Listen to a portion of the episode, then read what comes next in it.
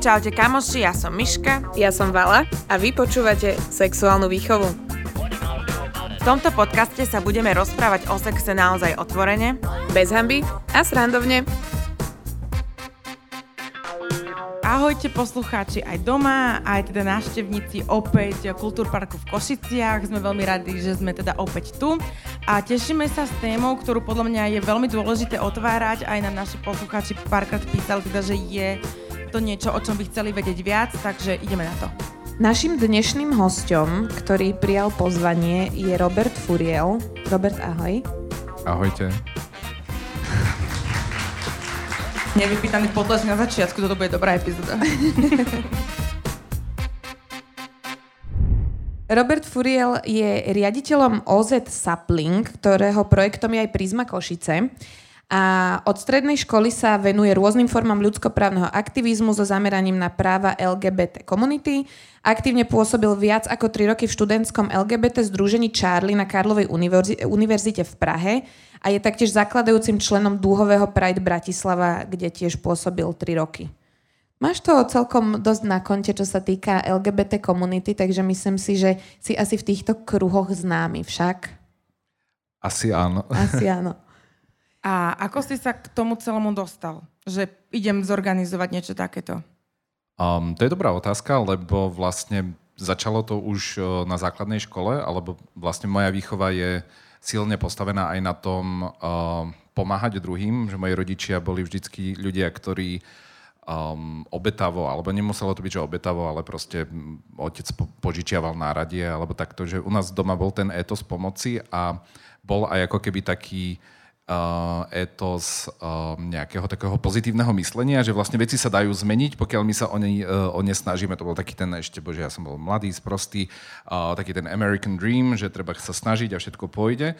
Ale vďaka tomu som vlastne nadobudol také presvedčenie, že dobre, že keď chcem vidieť zmenu v spoločnosti, tak sa k nej musím sám pri, um, pričiniť najmä pokiaľ to, to môžem, že pokiaľ teda mám tie privilegia, mám tie zdroje a vlastne som také v úvodzovkách dobré dieťa z dobrej rodiny, pochádzam zo Spišskej Novej Vsi, obidvaja rodičia sú vysokoškolsky vzdelaní, chodil som na gymnázium, jednotkár, dady, dady, dady, No tak som to tak bral, že vlastne OK, tak uh, môžem niečo urobiť preto, aby, sa, aby som sa ja a ľudia ako ja na Slovensku v konečnom dôsledku cítili dobre tak som s tým začal niečo robiť vlastne už na strednej škole. Ono asi to naozaj tak e, platí, že musíme začať sami od seba, keď chceme vidieť tú zmenu. Uh, ja by som teda ešte predstavila projekt Prisma, pretože ja evidujem Prismu z Instagramu. Vy ste taký akože podľa mňa, že napriek tomu, že ste teda tu, máte absolútne presah aj do Bratislavy a ste veľmi aktívni. Prisma je projekt komunitného a poradenského centra pre lesby, gejov, bisexuálne, transrodovo a inak menšinovo identifikované, ďalej tiež LGBT plus alebo queer osoby v Košiciach a širokom okolí. A ja som vás teda vnímala presne, uh, keď ste nás oslovili s tým, že by ste nám poslali stužku a že ste sa snažili teda robiť osvetu tomu, že sa blíži aj Pride. Uh, predstav prosím ťa, že čomu sa tak venujete a čo ťa vlastne viedlo aj úplne, že k tomu projektu a k tomu, aby sa toto celé nejako začalo? Ja teda doplním, že po troch rokoch pôsobenia v Duhovom prajde Bratislava som sa vracal, lebo ja som v tom čase žil v, v Prahe, mne sa tam potom končili nejaké, nejaké veci um, a ja som sa vrátil na Slovensko a ja pochá, ako hovorím, pochádzam zo Spišskej Novej Vsi a rozmýšľal som, čo ďalej.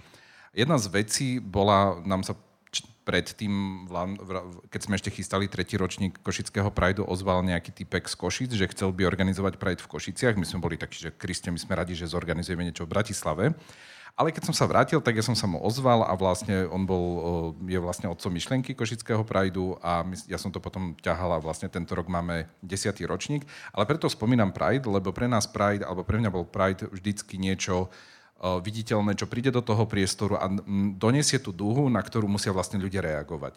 Že mnoho aktivít dovtedy bolo, um, ak boli viditeľné, tak boli málo viditeľné, ale Pride je niečo, čomu sa ako keby nedá uísť. Máte to v telke, máte to na ulici, uh, ľudia musia zrazu sa konfrontovať s tou otázkou, dobre, uh, na ktorú stranu sa vlastne pridám? Sú, mám tu ľudí, ktorí sú, sú šťastní, usmievaví v dúhe, alebo tu mám proste kotlebovcu. Že je to veľmi také jasné, jasné rozdelenie.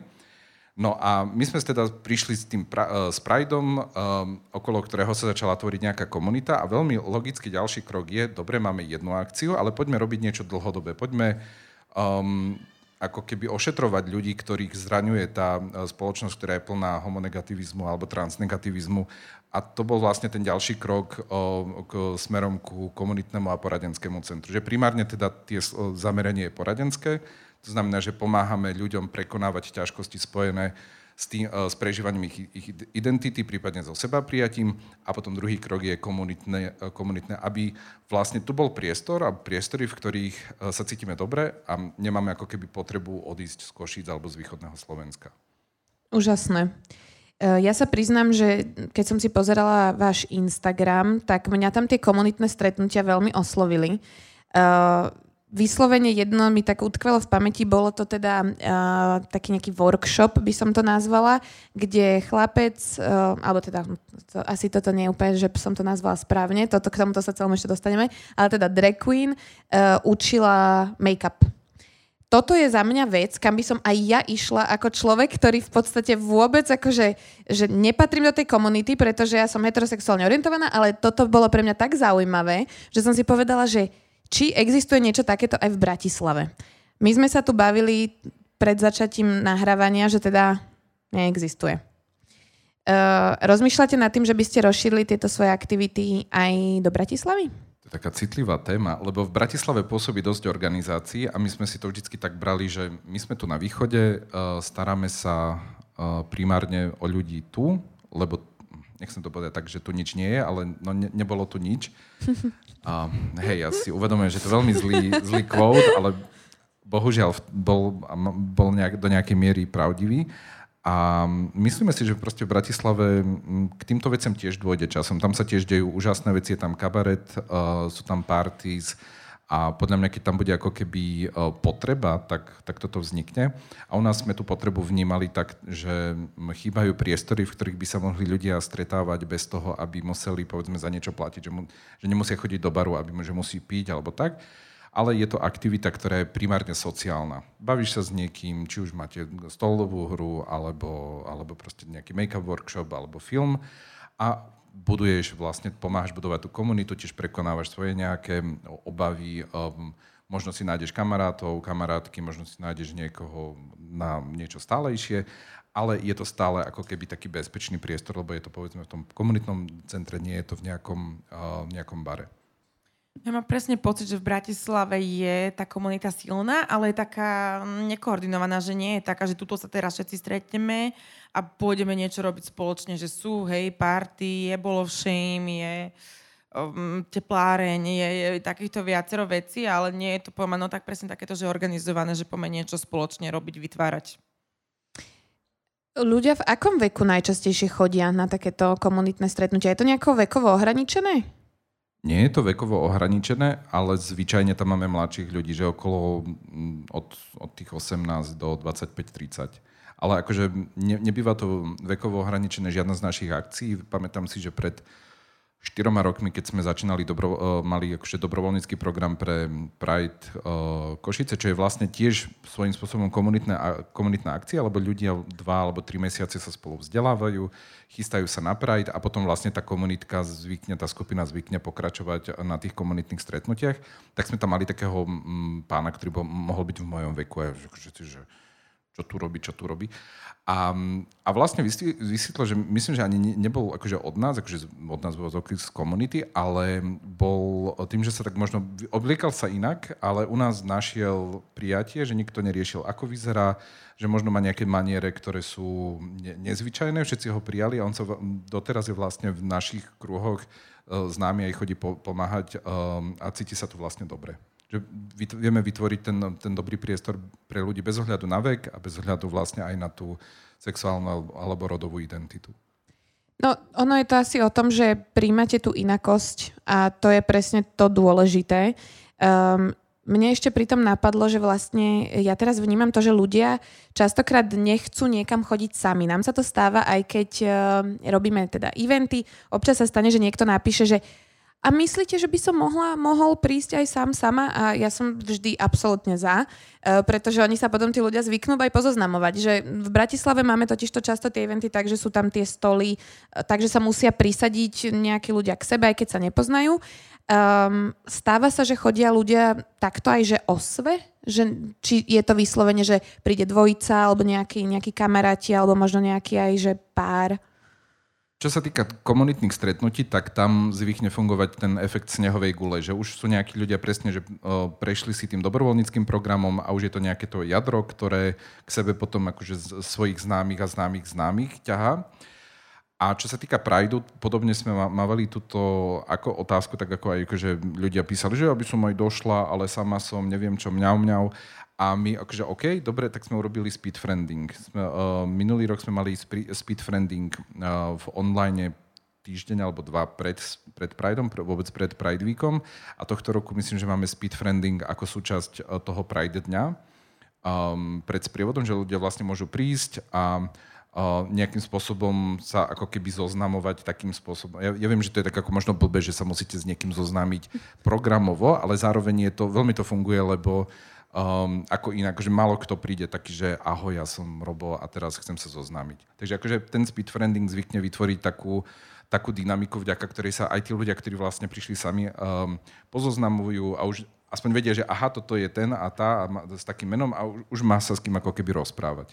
Speed friending je top a okamžite to niekde zaraďme.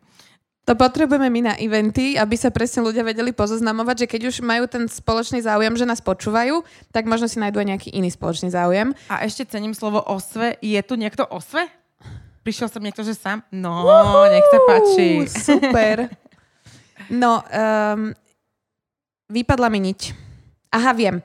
Eh, keď sme sa dotkli tej témy toho dobrovoľničenia, eh, ty si spomínal, že existujú u vás aj nejaké také um, kurzy, ktorými sa asi prechádza v rámci toho, že keď sa organizujú tie komunitné stretnutia, uh, tam sa vie prihlásiť ktokoľvek?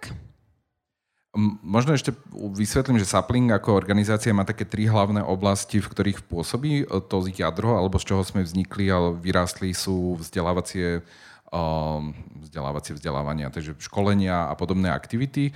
Potom máme teda festival Pride Košice a máme komunitná poradenské centrum Prisma. No a aká bola otázka?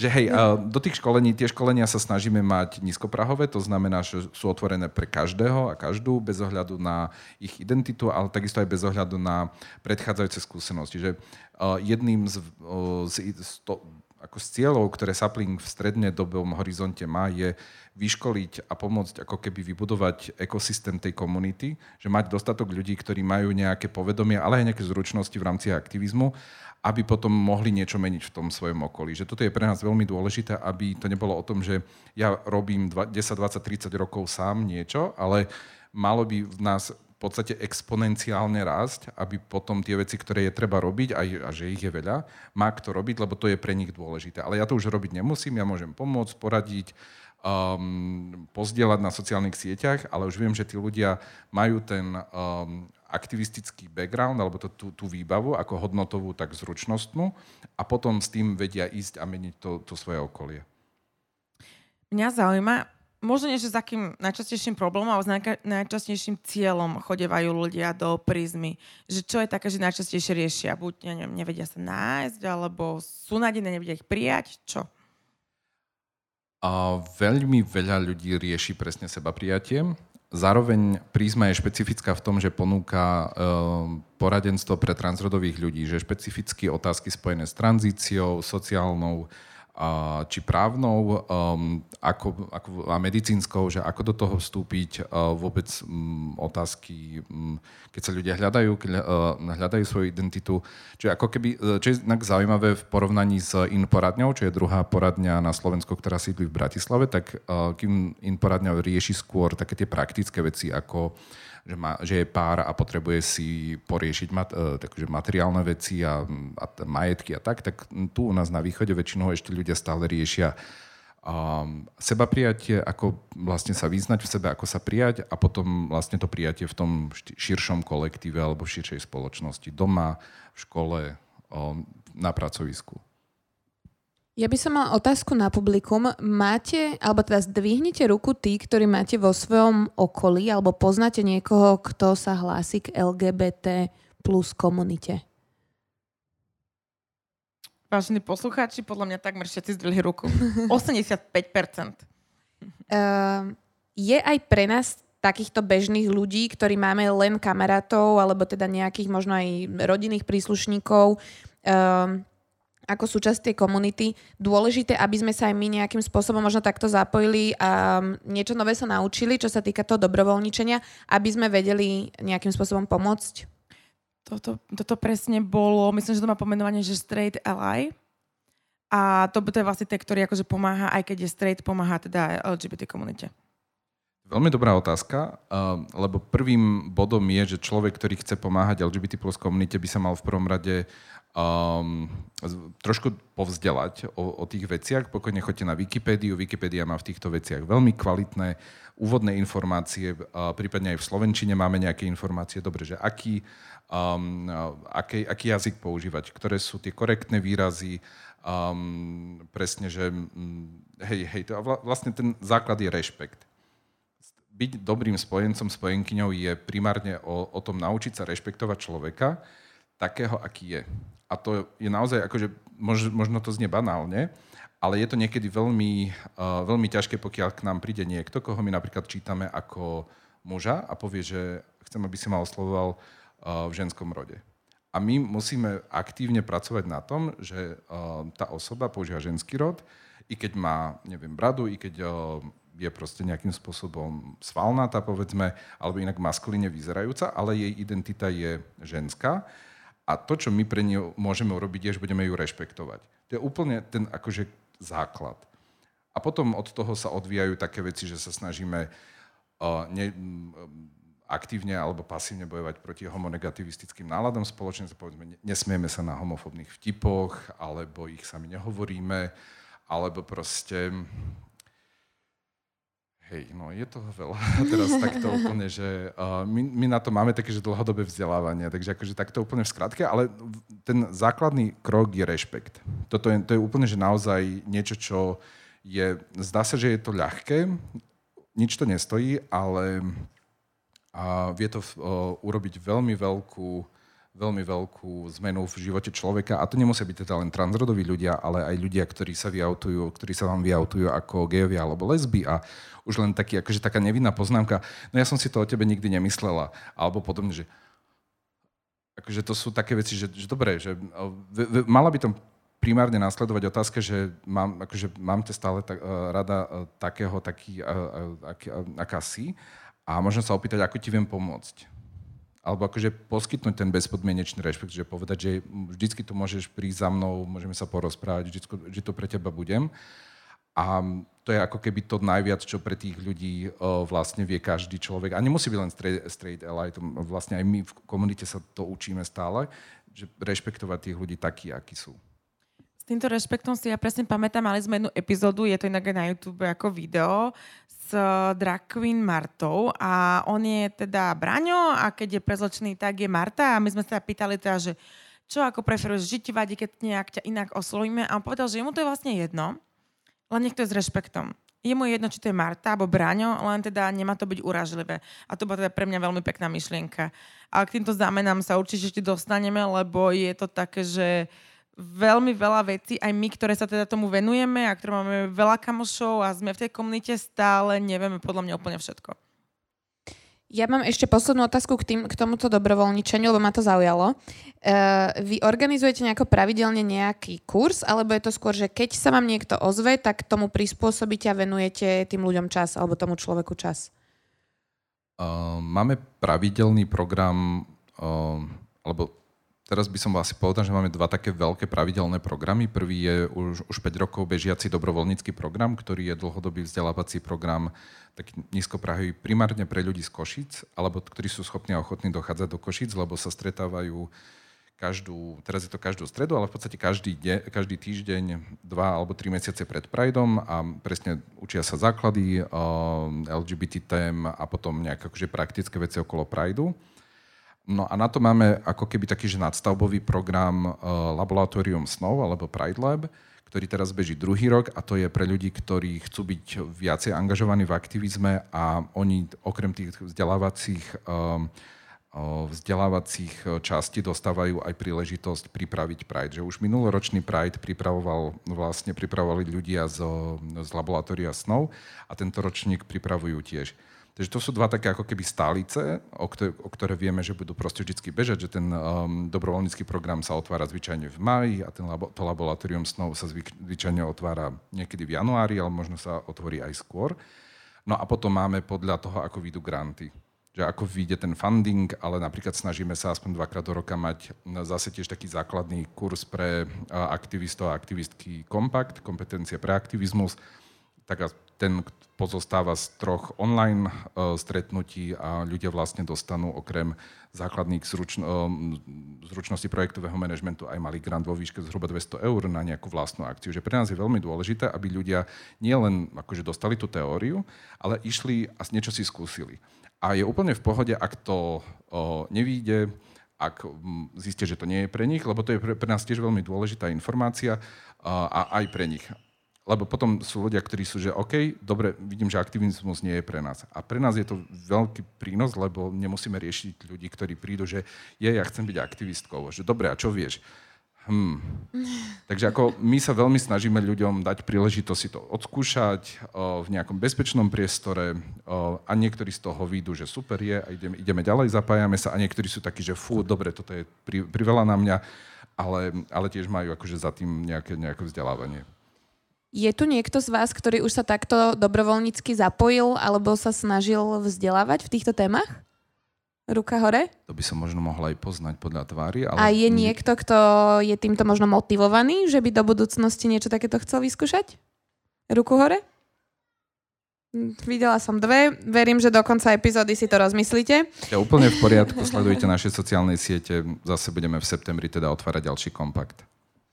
Uh, dobre, my sme si dnes vlastne túto tému celú tak akože pripravili kvôli tomu, že ja sa priznám, že som absolútne zmetená zo všetkých výrazov, zo všetkých skratiek, z toho, koľko máme sexuálnych orientácií, z toho, koľko akože tých uh, rodových identít existuje, z, zo všetkých tých zámen a že ako keby mám pocit, že s pribúdajúcou dobou tak strašne veľa sa toho mení, že častokrát nestíhame sledovať vlastne, že čo sa deje. Teraz Miška v, vo vlaku akurát čítala Demi Lovato, uh, sa teda nejakú dobu nechávala oslovať they, them, ano. nie? A teraz zase už, je to... Myslím, už je zase, už zase she. She, Her. no. Uh, a že takéto vlastne veci sa na tej dennej báze dejú a podľa mňa, že nie len my z toho máme zmetok, Takže sme chceli uh, v podstate tak možno, že zadefinovať si nejaké tie základné výrazy, aby sme uh, si doplnili takúto vedomosť, že podľa mňa to je úplne dobrá téma, ktorú sme už dlhšie chceli spracovať, aby sme aj my v tom mali jasnejšie. A tak začneme asi vôbec tou skratkou LGBT. Uh, kto z vás vie, čo znamená táto skratka LGBT? A vedeli by ste vysvetliť všetky štyri písmena? No nebojte sa, prihláste sa, kľudne ruka hore. Vidím tu zo pár rúk, je to úplne v poriadku. Potom vás pani učiteľka vyvolá a pôjdete k tabuli, takže... Áno, že by som sem teraz si niekoho zavolala, že no poďte, poďte, poďte nám to povedať. Uh, skrátka LGBT uh, teda zahrňa lesby, gejov, bisexuálov a transrodové osoby. A, ale existuje strašne veľa variácií. A ja sa priznam, že aj keď som pripravovala vôbec ten post, že ideme mať túto diskusiu. Ja som nevedela, ktorú z tých skratiek mám vybrať a použiť, aby som neurobila nejaký prešlap, že je to vlastne nerešpektujúce voči nejakej časti.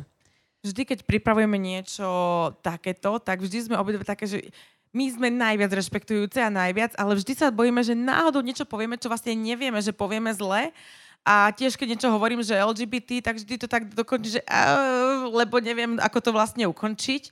A je ich veľmi veľa. Je nejaká taká skratka, ktorú keď použijem, vždy poviem dobre? Um, ja by som možno povedal, že každá skratka, ktorú použiješ s rešpektom, použiješ dobre. A, ale to je ako možno príliš redukcionistické, alebo prí, neveľmi to odpovie na otázku, ktorú si položila. My sa snažíme používať dve skratky, alebo teda viac sa prikral, v, v, v tom našom aktivistickom priestore. Jedna je LGBT+, a druhá je LGBTI+, že LGBTI+. Ale pre mňa tie dve skratky sú um, taký kompromis medzi um, brevity, hm, po slovensky, že, že to je krátke, uh-huh.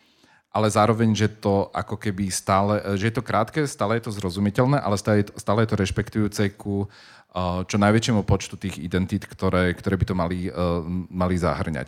Je um, pravda, že už od, na západ od nás sa ako keby opúšťa o vôbec od týchto skratiek a hovorí sa o rodovej a sexuálnej rôznorodosti, gender and sexual diversity, ktorá je úplne najpopisnejším termínom, lebo ako nepopisuje konkrétne identity, ktoré samozrejme koľko ľudí, toľko identit, takže presne to môže vyvolávať to, že vlastne rastú alebo rastie počet tých uh, písmenok, ale vlastne popisuje to pole, ten, ten, ten, um, ten bazén, v ktorom vlastne všetci plávame. Že máme tam na, na rôznych osiach tú, tú rôznorodosť, na osi rodového, uh, či už rodovej identity, alebo rodového prejavu, sexuálnej identity, sexuálneho prejavu, romantickej um, preferencie a tak ďalej a tak ďalej. Na všetkých tých uh, úrovniach, um, ja vždy o tom hovorím, že to je taký bazén, že to je taký 3D priestor, ale ako popisuje to ako, že, že ne, nemusíme hovoriť, že no a teraz otrocky, toto písmeno, toto písmeno, toto písmeno, ale hovoríme vlastne o ľuďoch, o ľuďoch, ktorí majú tieto charakteristiky rôznorodé.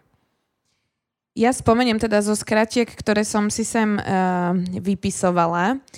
Uh, LGBT bol taký základ, to má podľa mňa pôvod, čo ja som si teda sa dočítala na už spomínanej Wikipédii, uh, že sa používa od 90. rokov. Um, ale vlastne tým, že sa ako keby stále uh, snažíme o tú inklúziu maximálneho počtu ľudí, tak sa vlastne potom začal variovať uh, táto skratka. Takže LGBT, LGBT+, LGBTQ, LGBTQAI+, potom úplne špeciálne bolo LGBTQQIP2SAA. To je najdlhšie, ktoré som našla. A že vlastne uh, sú aj takéto skratky, ktoré už dosahujú viac ako 7 znakov. Uh, ešte túto teda konkrétne, ja vám aj prečítam, čo všetky tie písmena znamenajú. Lesbian, gay, bisexual, transgender, queer, questioning, intersex, pansexual, two-spirit. To bolo to 2S. Uh, androgynous, alebo ja neviem, či som to správne prečítala, uh, androgynous asi, uh, a asexual.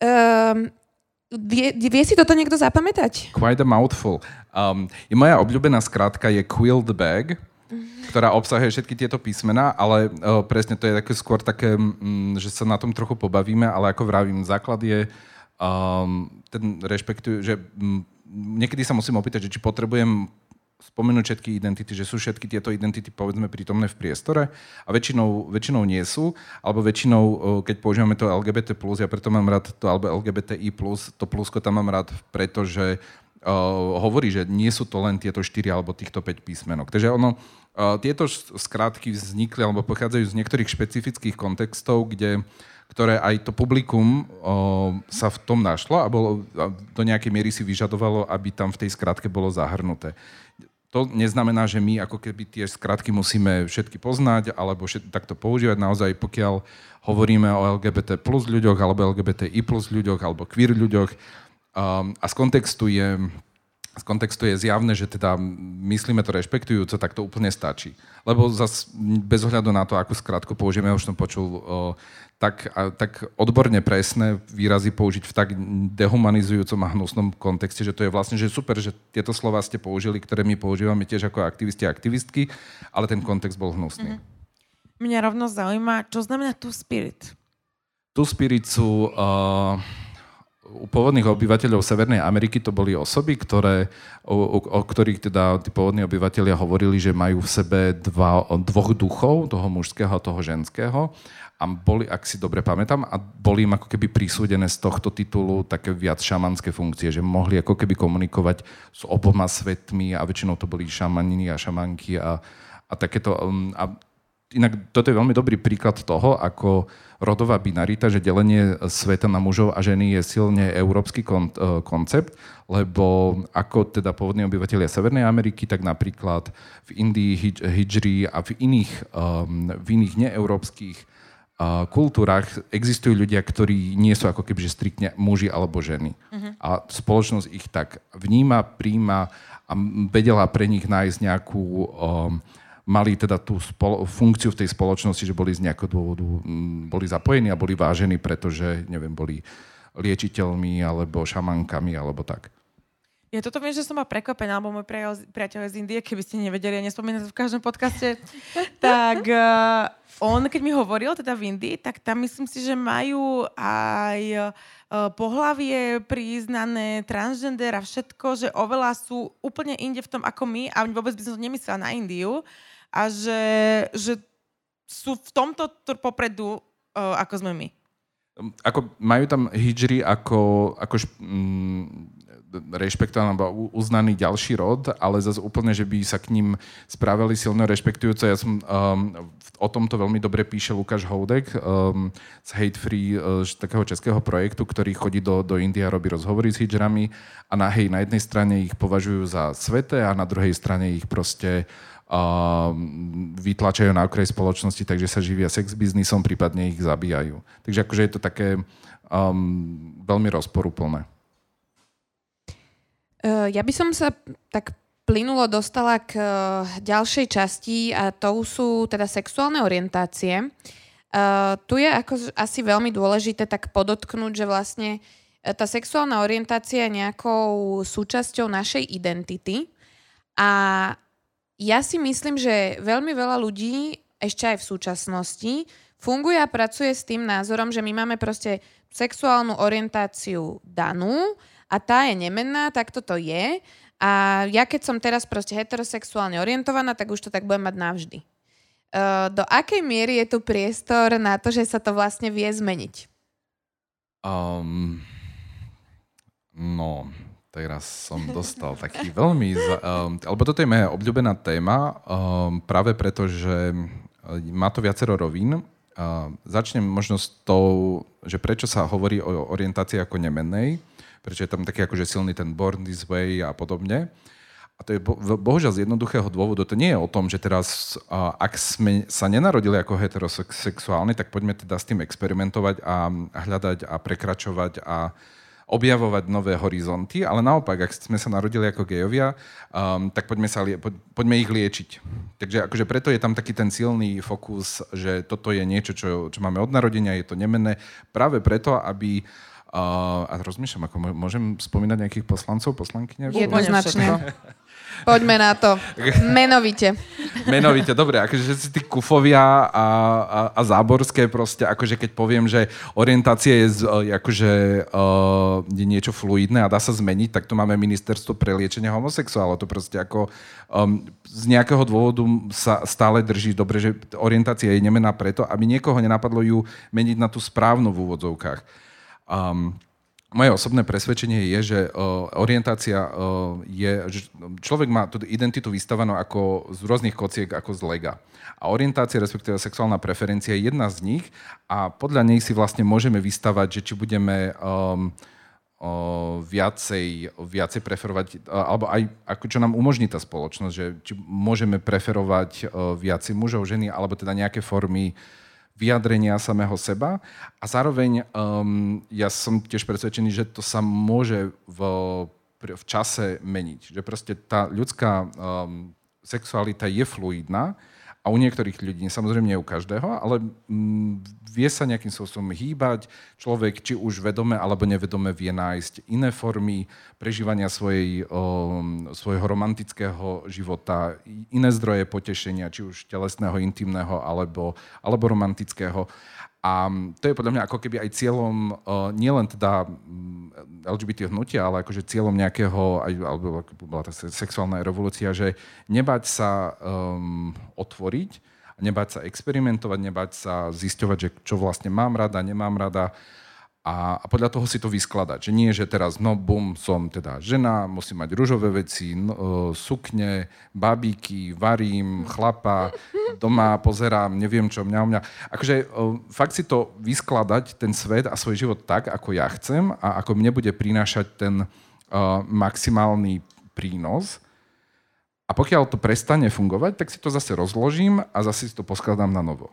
A to je vlastne ako aj cieľ, keď sa bavíme o, aj o LGBT ľuďoch alebo hnutí, že proste, aby ľudia našli slobodu v svojej identite, slobodu tú identitu objavovať a žiť ju naplno tak, aby im prinášala um, nejaký ako keby prínos. Toto je určite pravda, lebo najmä my, podľa mňa, ktorí sme že troška star... nie že staršia generácia, ale to, že už sme tá generácia, ktorá nezažila úplne You're tieto prajdy. Tie pra... Nezažila prajdy a komunitné centra a všetko, keď sme boli my v uberte a my sme sa rozvíjali a objavovali sme svoju sexualitu, tak uh, uh, veľa z nás už je takých, že tak ja už som hetero a keby aj náhodou niečo, tak už nie sme takí odvážni to možno, že nejako podporovať sebe. Teda nie každý taký je.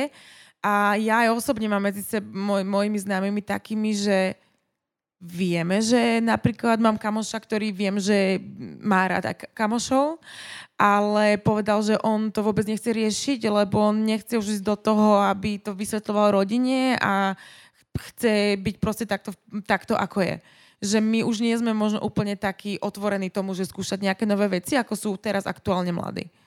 A inak toto si veľmi dobre uh, urobila tú vec s tým popisom, že si vlastne popísala, čo má rád, že si mu ako keby neprisúdila tú identitu, i keď som cítila, že by si chcela niečo... Uh, uh, lebo toto je aj vlastne jedna z tých vecí v rámci toho rešpektu, že my ako rešpektujeme identitu toho človeka, to znamená, my rešpektujeme to, čo on nám povie, že je, alebo ako chce byť identifikovaný. A pokiaľ z nejakého dôvodu, ako napríklad teraz potrebuješ popísať, že on má rád aj iných kamarátov, ale neidentifikuje sa nejako, tak to je ten najčistejší spôsob. Má tých ľudí rád, ale ešte, a presne z dôvodov, ktoré si popísala, nie je ochotný alebo schopný si tú identitu zobrať a vybudovať si z, to, z svojho Lego panáčika z týchto, uh, z týchto kociek. A to je vlastne tiež niečo, čo my ako keby sa, um, zaprvé sa snažíme, že um, ľudí neškatulkujeme tými identitami, ale ponúkame im tie identity ako formy pre ich vlastné prežívanie.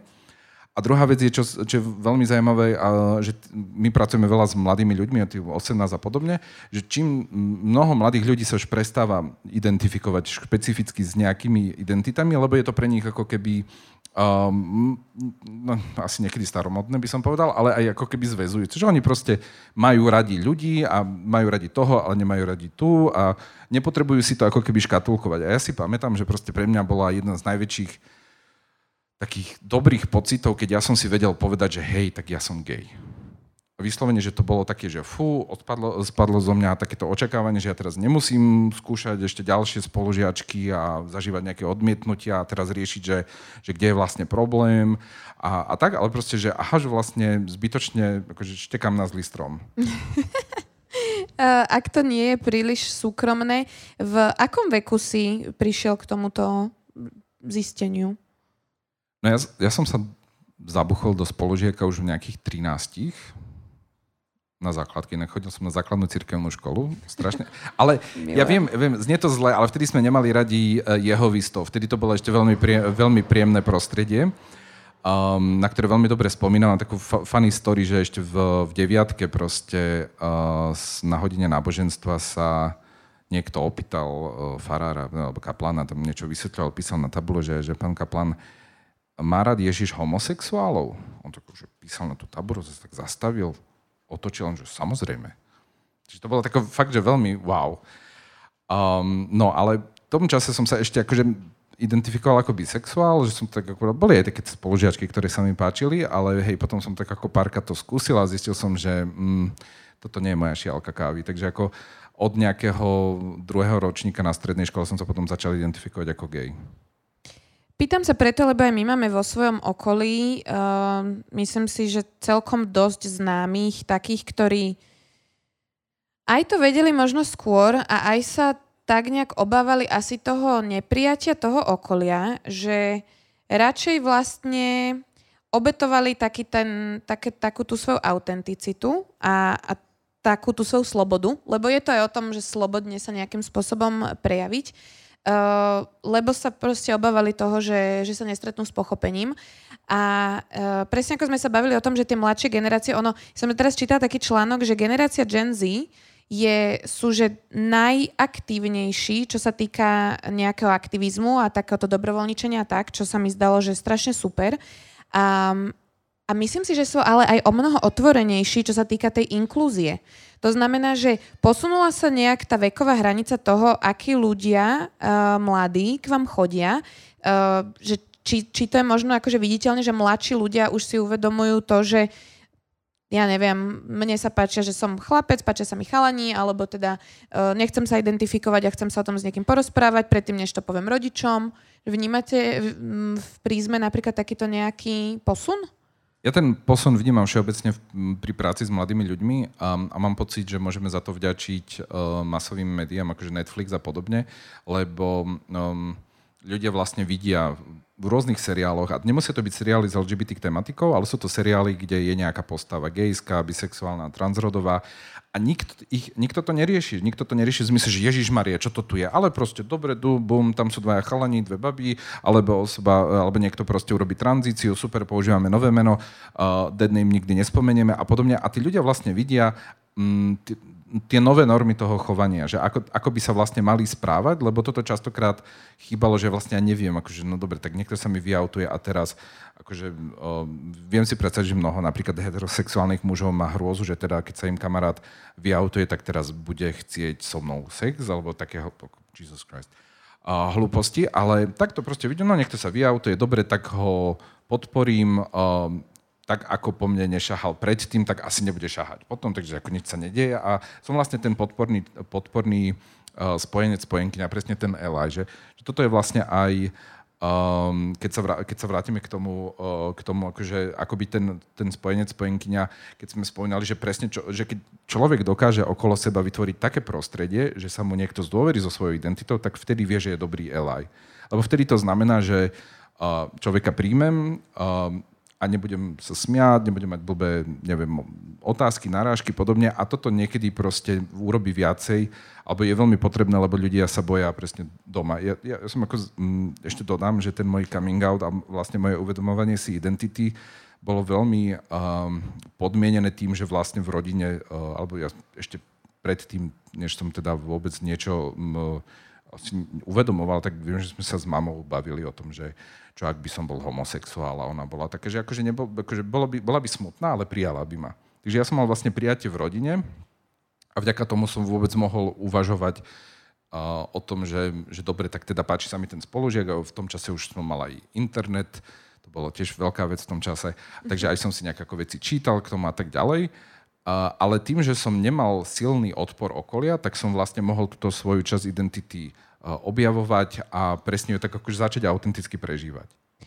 Ja sa priznam, že som to mala veľmi podobne, keďže moji rodičia, alebo teda jeden z najlepších kamarátov môjho otca bol homosexuál, alebo teda je, ale že už v tej dobe, keď ja som mala 5 rokov, k nám chodevali na návštevu aj s priateľom a pre mňa to bolo teda taká ukážka toho, že je to normálne a pamätám si, že mi moja mama povedala, pamätná veta na prístavnom moste, Vali, dones mi domov kohokoľvek, žena, muž, eh, čierny, biely, akýkoľvek, um, ale nech to nie je policajt. to, toto si, ak tu je náhodou nejaký príslušník policajného zboru, ja sa veľmi ospravedlňujem. Um, ale teda to, toto vo mne zarezonovalo až do dnešného dňa. Uh, ja som sa ešte chcela ale vrátiť k tomu, že akú vlastne revolúciu spôsobili tie seriály, ktorých sme sa tu dotkli. Pretože ja si myslím, že presne seriály ako Sex Education, uh, Euphoria a obdobné. Ja odporúčam Royals. To je taký nie úplne známy a ten je skvelý.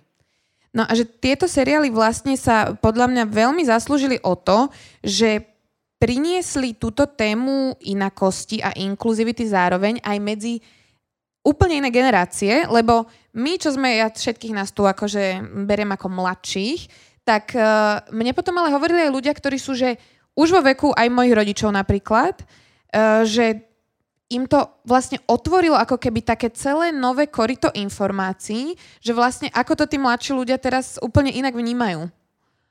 No vďaka takýmto seriálom je vôbec, my vieme teda, že vlastne sú takíto ľudia medzi nami. Ja som nedávno riešila s kamoškou a mne to bolo veľmi ľúto, lebo mám kamošku, ktorú jej známa povedala, že poďme na rande. A ono, že dobre, jasné, to si tak povieme s kamoškou, že poďme na rande. Ono na v strede zistila, že on je na reálnom rande. Že to, že, že, že to proste bolo naozaj, že ona s ňou flirtovala a ona s ňou proste chcela nadviazať romantický vzťah. A je to proste v polovici došlo a je to proste potom povedala, že fú, ale toto ja nechcem. A toto sa veľakrát stalo, že naozaj, že ak e, medzi nami, ja som nebola zvyknutá proste vyrastať v takejto komunite a že ak mňa by náhodou pozvala baba von, tak ja by som išla von, že dobre, idem s kamoškou von a že by mi to, že pre tie naozaj, že baby, ktoré sú proste homosexuálne orientované, je to strašne ťažké.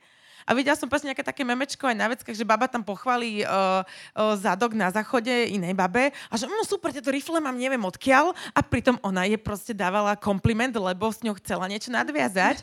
že takže podľa mňa tí mladí to už berú troška inak, že nám to ani nenapadne, pretože v tom sme v tom nevyrastali.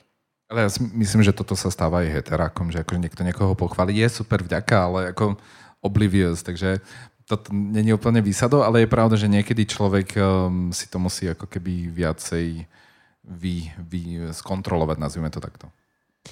E, ja som ešte sa chcela dotknúť toho, že mňa trochu zaskočilo, že nemenovaný reper, uh, myslím, že to bol Separ, uh, mal potrebu sa vyjadriť k tomu, že teda už si nemôže vlastne nič zapnúť ani na tom Netflixe, ani na tom HBO, lebo vlastne v každom seriáli je nejaký uh, homosexuál, nemyslím si, že to povedal takto rešpektujúco. Bolo tam asi slovičko, ktoré začalo na B a končilo, nebudem hovoriť ako. Um, a, a že teda a taký čierny, a taká lesba, a toto, a že vlastne stále sú ľudia, ktorí sa tvária, že však ja to všetko rešpektujem a vlastne berem to a je to v pohode, ale. A toto je presne úplne tá, tá istá, ten istý princíp, že uh, nie som rasista, ale tento mi tu bere robotu. Uh, takže to, to, to som ešte chcela na Margo toho povedať. Uh, nepovedali sme si vlastne, akože čo môžeme ešte pod tým pojmom sexuálna orientácia rozumieť. Takže mám tu takú e, poučku, že je to vlastne schopnosť hlbokej citovej náklonnosti, sexuálnej príťažlivosti a intimných sexuálnych vzťahov človeka e, s jednotlivcami iného alebo rovnakého pohlavia, alebo aj viac ako jedným pohlavím. A medzi také najčastejšie, ktoré e, poznáme, heterosexuálna je najčastejšia väčšinová. Um, tá je asi úplne jasná, netreba ju vysvetľovať, ale teda e, mužov heterosexuálnej orientácie priťahujú iba ženy, heterosexuálne ženy priťahujú iba muži. A, ale potom ďalšie bežné sexuálne orientácie e, sú napríklad homosexuálna, teda gejovia a lesby, e, bisexuálna, to sú teda ľudia, ktorých priťahuje viac než jedno pohlavie. Ja, ja mám otázku k bisexuálnej. Ak som mala sex so ženou... True story. A, ale zároveň, že neviem si predstaviť mať romantický vzťah, som bisexuálka? No a chceš byť? Akože v pohode. Tak pokojne. Akože, ja len, že, že, že či sa to súhlasí, že či mm-hmm. to nejako rozdieluje na čisto sexuálny zažitok a už potom nejaké romantické splanutie. No, je to o tom, že identita je, je to, čo, čím pomenuješ pre seba svoj zážitok a svoje prežívanie. Uh-huh. Ak um, si sa rozhodla, že ten, uh, to, tá skúsenosť je pre teba natoľko um, dôležitá, aby si ňou definovala aj svoju identitu, povedzme, na vonok, tak pokojne. Ale pokiaľ je to také, že dobre, tak um, akože považuješ sa, identi- identifikuješ sa za heterosexuálnu, ale občas spávaš so ženami, aj to je fajn. Že ako to, tie identity a ich pomenovanie nie sú... Um, preskriptívne, teda nie sú určujúce, že aha, teraz som ho videl tam s takým zakričkom, tak to musí byť gay, uh-huh. ale je to proste no, tak malý sex a so what. Ale že je to ako keby o ňom, alebo o, o, o tebe, o tvojej identite. Že presne, ak si povedala, že máš kamaráta, ktorý má rád kamarátov, ale neidentifikuje sa ako gay, alebo bi, alebo pán, alebo niečo, lebo to tak ne, nepotrebuje to mať ako súčasť svojej identity, ako súčasť niečoho, čo komunikuje uh, na vonok. Uh-huh, rozumiem. Ďakujem. Ja mám k tomuto otázku, ktorá možno bude znieť z prvej um, nerešpektujúco, nechcem, aby tak znela, ale um, mám taký pocit, že v súčasnej dobe je to až takým trendom, že niekto tak povie, že som vlastne bisexuál, bisexuálka. Uh, do akej miery to môže byť trend a do akej miery sú len tí ľudia viac otvorení? O, priznám sa, že neviem, lebo je to presne ako to každý uh, má. Napríklad um, ja mám tiež um, romantickú preferenciu voči starším ženám. Pozdravujem pani riaditeľku. A, a, ale akože nie je to tak pre mňa silná e, súčasť identity, že by som potreboval teraz tú svoju gejskú identitu nejakým spôsobom otvárať, rozkladať. Inak akože väč... Gejská identita je dobrá vec. Ja sa ako identifikujem ako queer človek. Práve preto, že veľa vecí tam nie je tak ako keby že jasných, že Dobre som... Nevieš ešte, čo príde, hej, to poznám.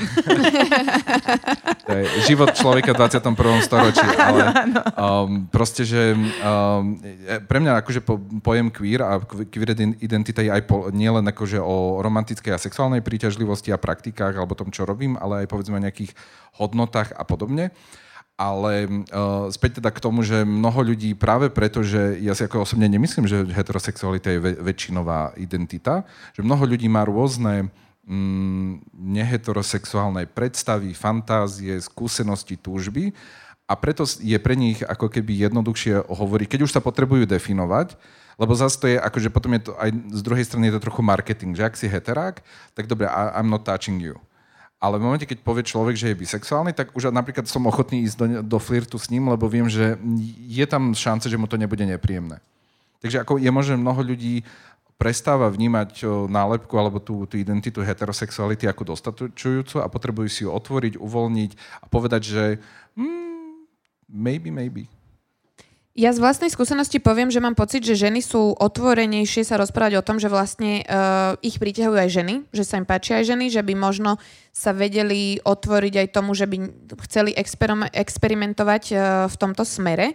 A pri mužoch vnímam takéto tendencie, až keď sú opity.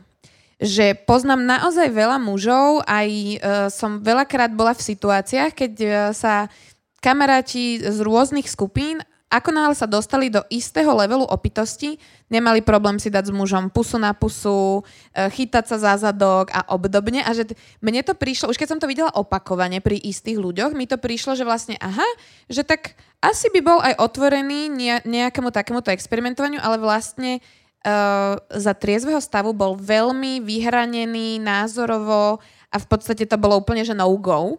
Uh, tak toto je, ale zase rozumiem tomu, že muži musia byť uh, stále v tom pohľade, že ty neoblomný, tvrdiaci chlap a nemôžeš uh, vlastne ani len rozmýšľať nad tým, že by si išiel do trojky s druhým mužom, lebo už pre niektorých aj táto predstava je, že vlastne pre Boha však... Ohrozenie. Ohrozenie, áno. No čo sa týka tohoto trendu, tak uh, ja som si to ma čítala, lebo akože aj ja to vnímam, hej, to vníma podľa mňa každý, že teraz naozaj uh, veľmi veľa mladých je, aj, aj tie zámená sa úplne inak určujú, sú nebinárni, sú a tak a tak. A veľa z nich sa potom ako keby vráti alebo sa nejak že vyformuje, ako vlastne Demilová to bola nebinárna a teraz zase je už she, her.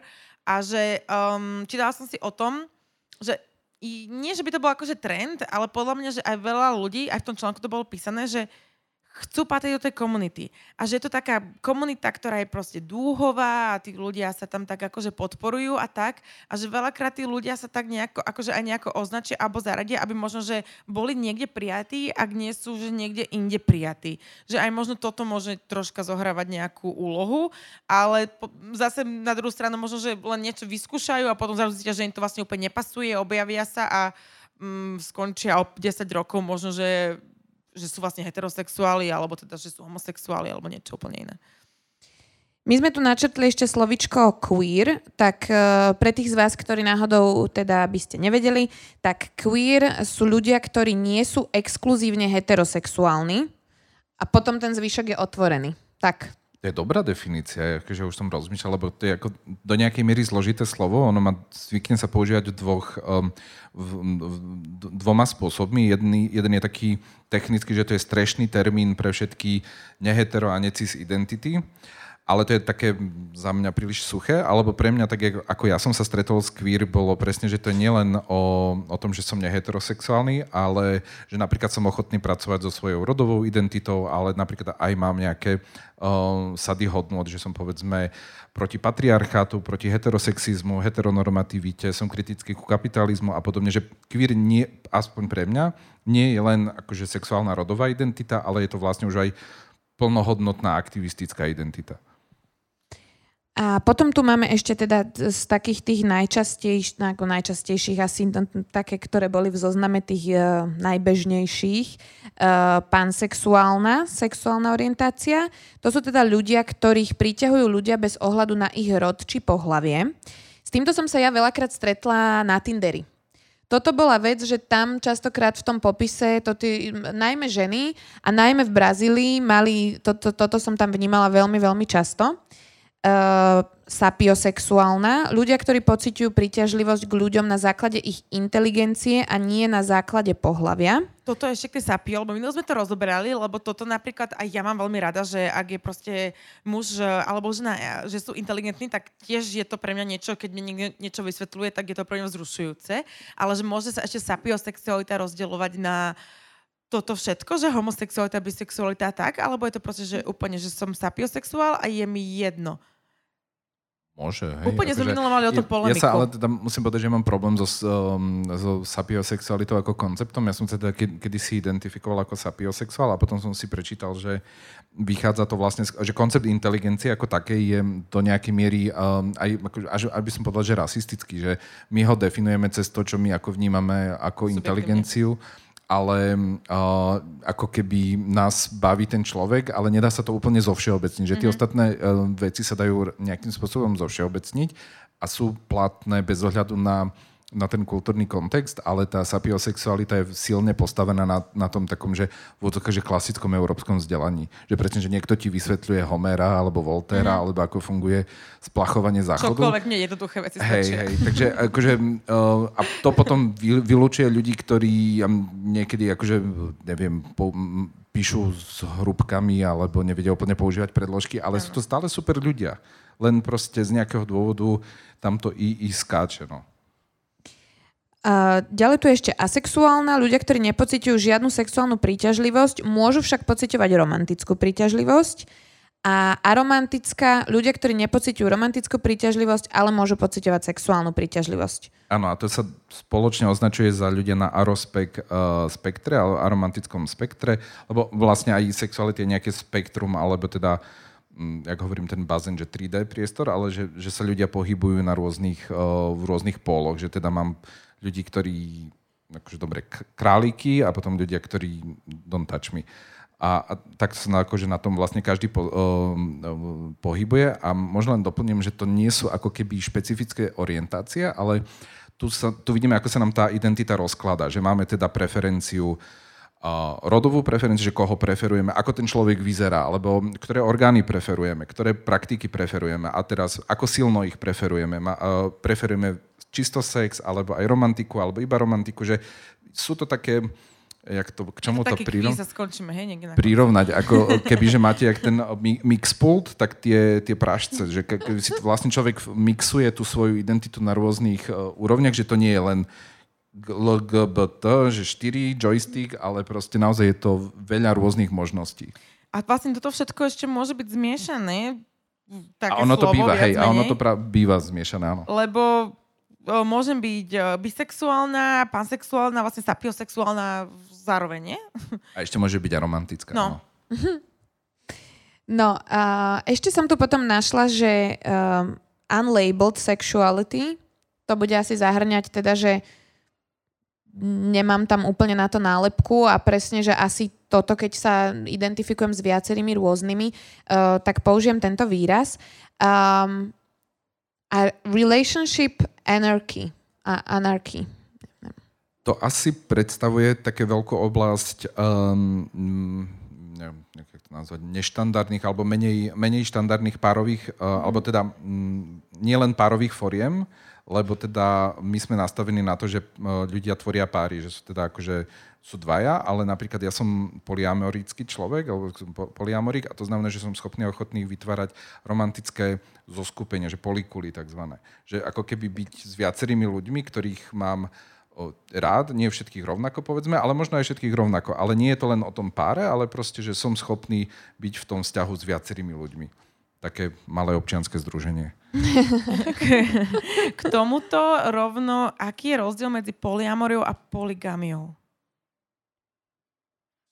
Aký je rozdiel medzi uh, poznám známu, ktorá hovorí teda, že je polyamorická, ale vlastne No, polia, poligamia je už potom ako keby tá praktická, lebo poligamia je, o, keď máš viacero mm, žien ako wives, akože, mm, jak sa to povie po slovensky, žena, uh, manželka, to je to slovo, áno, že viacero manželiek, a, ale nie, nemusí to nutne znamenať, poli, lebo polyamoria ako koncept je naozaj tá, mm, že, že, že tie vzťahy sú aj medzi tými ľuďmi, nie, že ja Áno. mám viacero partnerov, ale my spolu tvoríme nejaký útvar. Toto presne. No a ešte vlastne, mm, teda mám kamošku, ktorá teda hovorí o sebe, že je polyamorická, ale podľa mňa je to založené iba na sexuálnych vzťahoch, že nie je tam medzi nimi, že romantický vzťah a vlastne nie je ani teda medzi nimi. Takže že je, ona má proste viacero partnerov, s ktorými súčasne spáva. Znamená to, že je polyamorická? ak sa tak chce identifikovať, tak e, jej rešpektujem jej identitu mm-hmm. a mys- myslím si, že to stále spada do tej praxe, lebo nemusí to byť len teda medzi všetkými, môže to byť aj takto hviezdicovito. A môže to byť čisto iba sexuálne, nemusí to byť Asi romantické? áno, hej, akože v tomto nie som expert, som iba mm-hmm. ako praktik. Dobre. Eh, Ja som sa tu chcela ešte zastaviť pri tom, že vlastne um, ešte pár rokov dozadu, keď my sme vlastne vyrastali, tak uh, vedeli sme, že heterosexuáli sú, homosexuáli sú, ešte možno sa spomenuli aj tí bisexuáli a že zrazu za posledné roky v podstate uh, sa nám prihlasili všelijaké takéto označenia. Um, je to preto, že sa ako ľudia potrebujeme pchať do tých chlievikov, že niekam patrím? Alebo bolo to vždy takto, len na to, na to neboli pomenovania, tie pomenovania vznikli v podstate až teraz, lebo je tá potreba. Mm, Tí ľudia a rôzne naše životy alebo formy prežívania boli vždycky, len presne nevždycky boli tie slova, alebo nevždycky tie, uh, tie identity boli všeobecne známe, lebo ako keby už od čias uh, homofilíkov a matašinskej spoločnosti z 50 rokov boli vždycky nejaké uh, označenia pre ľudí, ktorí mm, mali teda akože uh, rovnako pohľavnú príťažlivosť alebo prežívali, uh, mali akože partnerov, partnerky ale vlastne aj podľa mňa aj vďaka internetu eh, pomáha to, že mnoho ľudí viac eh, sa prepája s inými ľuďmi a zistuje, že majú podobné identity, vedia si ich zadefinovať, vedia si k tomu robiť vlajku, nejakú vizuálnu identitu a tým sa pomôžu, si pomôžu vy, vystavať ten, mm, ten framework, tú, tú formičku, do ktorej zasadia svoje životné skúsenosti. A vďaka tomu mnohí dokážu potom nachádzať komu- komunitu, že nachádzajú podobný, ľudí s podobným prežívaním a nemajú pocit samoty. Takže toto je ako keby veľmi dôležité um, pre mnohých ľudí, že prežívanie, lebo mnoho napríklad akože čisto, že, ne, čisto, nie čisto gejov, ale keď si zoberiem, že len gejov, len gejovia, aj gejovia sa rozkladajú potom do rôznych uh, subkultúr podľa prežívania a tiež niektorí sú, neviem, twinkovia, medvedi, kožeňáci, papís a tak ďalej. A to sú potom rôzne... Máme ďalšiu epizódu. Máte ďalšie epizódu. a to sú presne také ďalšie identity a ďalšie komunity, ktoré sa združujú podľa toho svojho. Akože ja to niekedy prirovnám k záhradkárom, no, že máme tu teda, títo majú radi tú kapustu, ch- tú mrkvu, tu je vinič a tam tí proste majú iba trávnik a opaľujú sa holí. A, ale akože všetci sú akože záhradkári, ale každý potrebuje tú svoju ako keby komunitku, lebo ten mrkvár si s tým kapustárom asi tak akože no dobre, no. Nevedia až tak porozprávať. Podľa mňa, čo sa týka týchto názvov, tak to je so všetkým. Že úplne, že v akýchkoľvek oblastiach vznikajú nové a nové názvy a pomenovania. Ani histaminová intolerancia som ešte pred rokom nevedela, čo je. Vieš? A teraz zrazu je každý histaminik a lakto a gluten free a neviem čo. A pred pár roky sme nevedeli, že niečo takéto existuje, len teraz je to pomenované. Takže asi podľa mňa, že vo viacerých oblastiach to proste len sa to pomenováva. Eh, Ešte sa pristavme teda pri rodovej identite. Eh, Pod pojmom rodová identita sa rozumie schopnosť človeka hlboko vnútorne a individuálne pociťovať rod, ktorý môže, ale nemusí zodpovedať pohľaviu, s ktorým sa človek narodil. Eh, Pričom sem patrí aj vnímanie vlastného tela, vrátanie lekárskych, chirurgických alebo iných úprav telesného vzhľadu alebo telesných funkcií, uskutočnených na základe nejakého slobodného rozhodnutia a iné rodové prejavy, napríklad obliekanie, rečový prejav a vystupovanie. Um, Ja možno len o, do, doplním, že človek sa s rodom nerodí, človek sa rodí s orgánmi, na základe ktorých potom v porodnici napíšu do, do, do rodného listu M alebo F. Že akože fakt, že človek sa nerodí s rodom alebo s pohlavím, človek sa rodí s orgánmi. preto je nevyhnutné rozlišovať pojmy e, rod, pohlavie a rodová identita. Uh, biologické pohlavie, teda si vieme všetci, že mm, sú to nejaké atribúty naše telesné, s ktorými sa narodíme. Uh, rod, alebo teda gender súvisí s našimi rolami, s našim nejakým správaním a s našou identitou. A rodová identita je schopnosť človeka vnútorne uh, a individuálne pociťovať rod, ktorý môže, ale nemusí zodpovedať tomu pohľaviu, čo sme si povedali. A ja by som zase tuto prešla to, čo som si tu ako keby vypísala ako nejaké uh, rôzne rodové identity. Uh, cisrodová, ktorú sme tu už tiež dnes spomínali, sú teda ľudia, ktorých biologické pohlavie sa zrod, zhoduje s ich rodom. To sme teda my, čo tu sedíme, minimálne my dve určite. Áno. Uh, potom je tu teda transrodová, ľudia, ktorých biologické... Možno len do, doplním, že teda rod, ktorý mi bol pri, uh, že sa identifikujem s rodom, ktorý mi bol pridelený pri narodení. Áno. Že, že toto je akože to najpopisnejšie a najneutrálnejšie, že tak mi bolo, bol mi pri narodení do, no, do rodného listu napísané M a ja som s tým spokojný. To znamená, že som cizrodový. Uh, potom je tu teda transrodová. Ľudia, ktorých biologické pohlavie a rodová identita sa nezhodujú, teda napríklad ľudia, ktorí majú mužské biologické uh, pohlavie, ale sú ženami, alebo ľudia, ktorí majú ženské biologické pohlavie, ale sú mužmi. Uh, nebinárna, to tiež podľa mňa, že veľmi často v súčasnosti počujeme ako výraz, tak nebinárna sú ľudia, ktorí nepociťujú príslušnosť k mužskej alebo ženskej rodovej identite, prípadne pociťujú príslušnosť k obom. Niektorí nebinárni ľudia sa identifikujú aj ako transrodoví, takže ich pohlavie sa nezhoduje s ich rodom trošku, že toho na mňa veľa, týchto informácií. Uh, potom je tu gender queer. To sú ľudia, ktorí sa pohybujú na spektre rodových identít a ich osobné vyjadrenie rodu sa môže meniť a prispôsobovať konkrétnym situáciám. To znamená, že sem vieme napríklad uh, zaradiť... Drag queens. Mm, áno, aj nie. Lebo drag queens v svojej podstate sú umelkyne, že to je ako keby umelecký prejav, um, performance, ale niektoré drag queens to majú aj potom ako vlastnú identitu, ale to závisí um, drag queen od drag queen. Akože v tej um, úplne, že prvotnej forme drag queen je, je umelkyňa. Je to, je to muž, ktorý sa prezlieka za ženu. Väčšinou je to teda muž, ktorý sa prezlieka za ženu v, nejakom, v nejakej forme exe, nejakom tom pre, pre, niekedy sú to prepalené formy, niekedy sú to nejaké iné umelecké formy a vystupuje, robí ako keby show. A tá zmena tej identity je primárne kvôli show. A ak je drag queen, je to, že muž, ktorý sa prezlieka za ženu, zbožňuje to, že sa prezlieka za ženu, ale nechce zmeniť svoje pohlavie.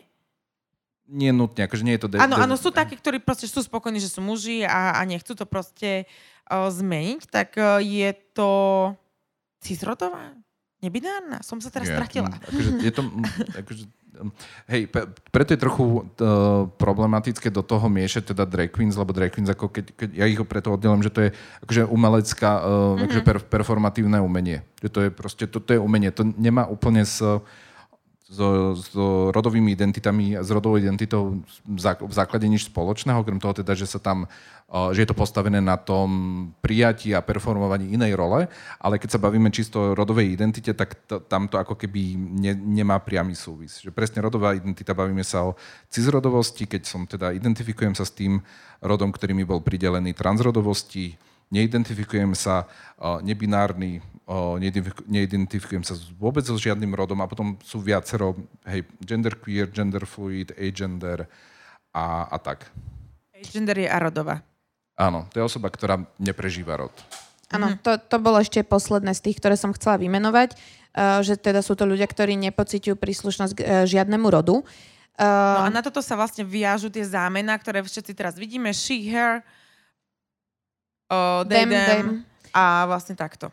Toto ja vnímam za posledné obdobie veľmi často, že keď si otváram rôzne profily na Instagrame, áno, sú to áno. teda mladší ľudia, ty už to tam, že Instagram teda urobil takúto nejakú fičuru, že uh, si to tam ľudia vedia už vlastne nastaviť, že ako chcú byť oslovovaní. Prišlo mi to strašne sympatické, ale vnímam to iba na profiloch ľudí, ktorí sú mladší. Akože zhruba všetci, čo boli, čo som ja videla, boli, že 17-18 roční ľudia. My starší nemáme tieto akože, potreby si to tam napríklad dať do toho profilu? No, možno tým, že som starší, tak ja to nemám na Instagrame, ale na Zoome. Aha. Um, ale akože tu sa zase vrátime k tomu rešpektu a uh, vlastne aj k tomu, čo, čo sme hovorili o sexuálnych uh, orientáciách, že tie nie sú preskriptívne, že ja niekoho vidím niečo robiť a preto mu prisúdim nejakú identitu, ale sú deskriptívne, že ja ako keby sám seba si príjmem tú identitu a to zároveň vyžaduje od okolia, buď sa ma teda okolie pýta, pokiaľ je to relevantné, že teda si heterosexuálny alebo nie si, a to nevždycky je relevantné a takisto sa uh, podobne bavíme aj v prípade rodu a rodovej identity, že um, snažíme sa uh, komunikovať to, že nie každý, kto je, uh, má ten rod, ktorému by sme, ktorý, ktorý čítame v úvodzovkách. To znamená, uh, máš dlhé vlasy, make-up, sukňu, ja mám teraz sukňu, a, a teraz akože, aké zámena by som mal použiť. A preto sa to rieši cez tie zámena, akože dopredu sa tie zámena uh, komunikujú, aby ľudia vedeli, že pokojne ma môžu osloviť uh, mužskými zámenami, lebo ich používam, alebo napríklad inými zámenami, ktoré nespadajú alebo nesplňajú to, to očakávanie, že aha, super, že wow, jaká pekná babenka, ale že nie, ja som Peter. Použijete mužské zámena, OK, a rešpektujem, ideme ďalej. Ale, ale nie je to potom také, že awkward, že, že vlastne toho človeka ako keby nerešpektujem tým, že, že používam iné zámena, než ktorými, uh, ktoré používa. Ja som to... do bio. ja som chcela tu ešte dodať... Pre, prepač, to je inak ako veľmi dobrá vec, lebo keď sa vrátime k tomu, tomu Elishipu, k tomu akože mm, spojenectvu, ano. Tak čím viac sa vlastne, lebo tým, vďaka tým zámenám sa toto zviditeľňuje, že to, ako vyzeráme, nemá súvis uh, vždy s tým, ako máme vlastne rodovú identitu. Takže pokiaľ si budú aj um, cizrodoví ľudia tam dávať svoje zámena, mm-hmm. tak vlastne to vytvára tú, um, tú, ako keby tú iskru na to uvažovanie, že aha, že vlastne to, ako vyzeráš a to, aké zámena používaš, sú vlastne dve rozdielne veci, ktoré môžu, ale nemusia spolu súvisieť. Ja som tu chcela ešte podotknúť, čo teda som si tu vyznačila z jedného článku, že e, človek nedokáže svoj rod vedome e, nejakým spôsobom ovplyvňovať a meniť. A to znamená, že niekto sa ráno nezobude, nepovie si, že tak ja už dneska nechcem byť muž alebo nechcem byť žena. Uh, rodová identita človeka sa rozvíja vo veku od 3 do 5 rokov. A to samozrejme neznamená, že si každé dieťa svoj rod uvedomuje a už vôbec nie, že ho dokáže pomenovať. Eh, len tu je teda asi taký ten nátlak spoločnosti, aj rodiny, aj presne tohto, to, tej stereotypizácie, že uh, ja to vidím u môjho otca, že on proste by mu vybuchla hlava, keby uh, ten jeho syn dostal teraz akože nejaké rúžové hračky, alebo presne sa bola kupovať nejaká nafukovačka, bola na výber proste červená a modrá, takže no červenú určite nie, musíme zobrať modrú. A ja som tam len tak stála, že toto vôbec nejdem otvárať. No, a, ale chcela som sa tu dostať eh, k štúdii, ktorá sa konala v USA. Zúčastnilo sa aj viac než 27 tisíc dospelých transrodových ľudí, ktorá dokazuje, že iba 8% transrodových ľudí podstúpi spätnú tranzíciu na ich pôvodné pohlavie, pohlavie, pričom drvivá väčšina tak urobí v dôsledku tlaku zo strany rodiny, spoločnosti, zamestnávateľa alebo kvôli inej nejakej neúnosnej diskriminácii. Iba 5% tých, ktorí podstúpia spätnú tranzíciu, teda 5% zo spomínaných 8, tak urobí na základe vlastného rozhodnutia a bez nátlaku okolia. Teda v konečnom dôsledku svoju tranzíciu skutočne olutuje iba 0,4% všetkých transrodových ľudí, ktorí si tranzíciou prešli. A, a mne sa tu naskytá otázka, že prečo bola to veľmi nedávno, bola epizóda silnej zostavy, kde teda Veronika Cifrová Ostrihoňová otvárala aj túto tému. Uh, bola tam mama uh, Charlotte Srnčík. určite chceme do podcastu tiež. Uh, a vlastne sa tam riešilo to, ako legislatívne je to na Slovensku v podstate ťažké pre ľudí, ktorí sa rozhodnú pre túto tranzíciu. Ja evidujem zo pár takýchto mladých ľudí, ktorí o tom nejakým spôsobom edukujú a snažia sa uh, priniesť tie informácie, že ako to aktuálne v, v tejto súčasnosti je. Uh, je to pre mňa stále nepochopiteľné. Ani k tomuto nemám, že otázku, len je to pre mňa proste úplne rovnako nepochopiteľné, ako je to, že uh, ľudia rovnakého pohľavia nemajú rovnaké uh, možnosti, či už je to, čo sa týka nejakých Uh, majetkových záležitostí, toho, že sa nemôžu vlastne zobrať a tým pádom si tie majetkové záležitosti aj takto vysporiadať, uh, adopcia, nemocnice, informovanie blízkych a tak, že toto je stále pre mňa uh, normálne tak nepochopiteľná vec, že v roku 2022 ešte stále vlastne sme strašne, strašne ďaleko aj len za tým susedným Českom. Um, je niečo, čo my ako takíto bežní smrteľníci uh, vieme robiť nejaké maličké kroky, aby sme dopomohli možno aj takýmto ľuďom? Um, ja ešte poviem, že je to horšie, než si myslí, že bo, bohužiaľ um, tá situácia pre transrodových ľudí je, je na Slovensku kritická, lebo um, neviem, či si vieš predstaviť, že ak by si potrebovala nejaký zákrok alebo lekárskú, po, lekárskú intervenciu pre, pre to, aby si plnohodnotne žila, tak by si musela čakať pol až rok a, a musela by si cestovať cez pol republiky, prípadne by takí ľudia vôbec neboli. Že to, to je napríklad situácia na, teraz na Slovensku, že máme kritický nedostatok uh, lekárov a lekárov, ktorí sú ochotní sprevádzať trans, transrodových ľudí medicínskou tranzíciou. Ale ja sa ešte možno vrátim k tomu, uh, čo si povedala predtým o tom, uh, a je super, že hovorí, že teda uh, človek svoju rodovú identitu a mnoho ľudí teda ju pozná naozaj od detstva úplne od útleho detstva a, čo, a pokiaľ sa nezhoduje s tými očakávaniami, tak rôznymi spôsobmi sa s tým vyrovnáva. A je to veľmi podobne ako v prípade orientácie, že človek má nejaký dlhodobý vnútorný proces, my to hovoríme, že vnútorný coming out, kedy sa s tou identitou vyrovnáva a potom, keď je po, niekedy po x rokoch s, s tým vyrovnaný a ide s tým vonku, tak vtedy to niekedy na to okolej pôsobí, že bum, zrazu. Um, a my ako hovoríme to, to, v poradne sa, alebo sa s tým stretávame, že, že um, tých, tých coming outov je potom ako keby viacero, že teda človek urobí ten svoj a to okolie zrazu má pocit, že vlastne, že to bolo zo dňa na deň, ale to je tiež výsledok dlhého procesu a zároveň aj to okolie potrebuje nejaký čas to vstrebať, si tým prejsť. Um, Takže to je ako úplne, um, len chcel ako keby na, na to poukázať, že keď niekedy majú ľudia pocit, že zrazu sa niečo zmenilo, že ten človek bum, že však bol teraz taký a teraz je taký, tak to je výsledok nejakého dlhodobého neviditeľného procesu. No a ešte sa možno dotknem teda tej tra- tranzície a detranzície, um, ktorá vlastne je spojená aj s tými nárokmi, že mnoho transrodových ľudí zažíva ten tlak, aby vyzerali, tým, že žijeme v spoločnosti, ktorá je silne uh, silne binárna, že máme proste že ženy a mužov a tí ženy vyzerajú takto, muži vyzerajú takto a mnoho transrodových ľudí proste potrebu, alebo cíti potrebu fakt prejsť, že byť na tej druhej strane ale nie vždycky ich potom to spoločnosť tak, uh, dokáže akceptovať. A vtedy zažívajú vlastne tú...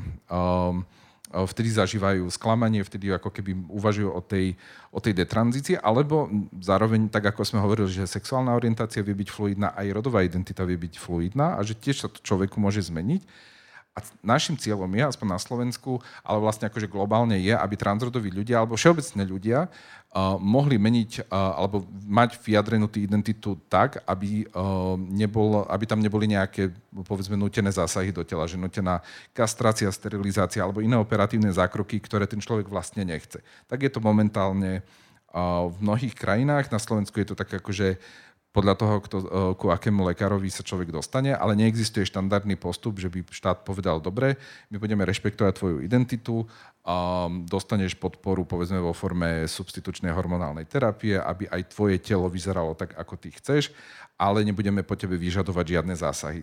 Um, je možno tak slabé prirovnanie, ale moja kolegyňa ho zvykne používať, že ak, um, um, ak človek chce podstúpiť uh, nejakú plastickú operáciu alebo nejakým iným spôsobom modifikovať svoje telo, tak nemusí chodiť dva roky ku, ku lekárovi, brať hormóny a neviem čo, neviem čo, proste ide, zaplatí, má. A v veľmi po, podobnej situácii by ma, mali byť aj transrodoví ľudia, že oni keď si vnútornia tú svoju identitu, tak mali by mať schopnosť upraviť si svoje telo tak, aby sa v ňom cítili dobre. E, mám tu ešte napísané na tak, akože už sa blížime k záveru, lebo však ideme pomerne dlho. Um, nejaké no-go výrazy, ktoré by sme si mali okamžite vyškrtnúť zo slovníka a nepoužívať? Ja som ich už aj zabudol. To sú no-go. Tak, um, um, nechcem úplne, že akože ten, ten slo, slovičkárne základ je ako keby presne ten rešpekt, že ak za mnou niekto príde a jediné slovo, ktoré pozná, je povedzme buzerant a povie mi, Robo, ja ťa mám rád, keď si buzerant, alebo si môj obľúbený buzerant. A ja viem, že tam je ten uh, rešpektujúci prístup, že fakt, že, že mi nenadáva, tak, um, tak mu to akože poviem, že díky, veľmi si to vážim, a na budúce proste použij slovo gay, lebo slovo buzeran je vlastne nadávka. A on si to, väčšina ľudí si to proste uvedomí, že hej, OK, toto slovo nie je OK.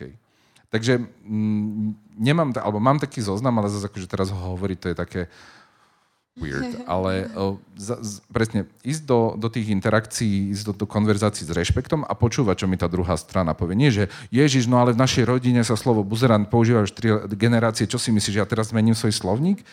O tom je to byť spojenec, že áno, ja ten svoj slovník zmením, lebo to slovo, ktoré používam, akokoľvek ho ja poznám ako neutrálne a neviem, s kamarátmi sa tak označujeme, nie pre toho človeka, na, na ktorom mi záleží, je to slovo, ktoré ho uráža, ktoré, sa ho, ktoré ho zraňuje a preto to slovo nebudem používať. Um, ešte taká možno všeobecná posledná otázka. Ak máme vo svojom okolí niekoho, kto má možno problém sa vysporiadať so svojou orientáciou alebo um, prechádza nejakou tranzíciou alebo ak, akékoľvek iné nejaké veci rieši, uh, čo robiť? Ako takémuto človeku byť oporou? A, alebo ako ho možno mu pomôcť nasmerovať sa?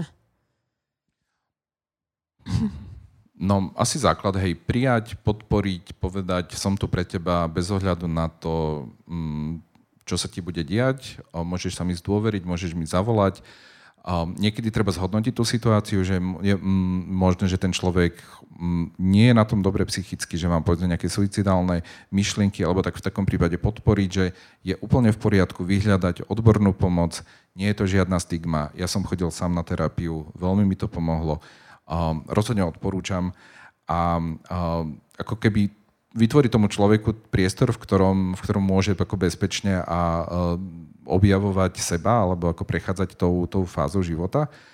A zároveň pokiaľ uh, už cítime, cítime, že je tam potreba nejaký, ako keby nejaký zásah, tak um, máme teda v Bratislave je Inporadňa, v Košiciach je Prisma, tie obidve poradne poskytujú poradenstvo bezplatne, anonymne v tom zmysle, že nepotrebujeme napríklad a na, na to, aby sme sa bavili s klientom, ktorý nemá 18 rokov, tak nie vždycky o, potrebujeme ten súhlas toho rodiča. Proste základné informácie vieme dať o komukoľvek, akúkoľvek formou. Takže tých ľudí proste aj týmto smerom nas, e, nasmerovať. Zároveň na Slovensku pomaly, pomaly vznikajú aj teda ako komunitné o, organizácie alebo skupiny, o, či už teda zatiaľ sme teda, že Bratislava, Košice, v Trnave na Trnavskej univerzite vzniká duhový spolok. V Banskej Bystrici je napríklad e, záhrada, alebo potom sú také, akože, také priestory, v ktorých človek, aj keď teda priestory nie sú špecifický LGBT e, plus akože špecifické, ale sú friendly, napríklad akože kasárne, alebo tabačka, alebo tak.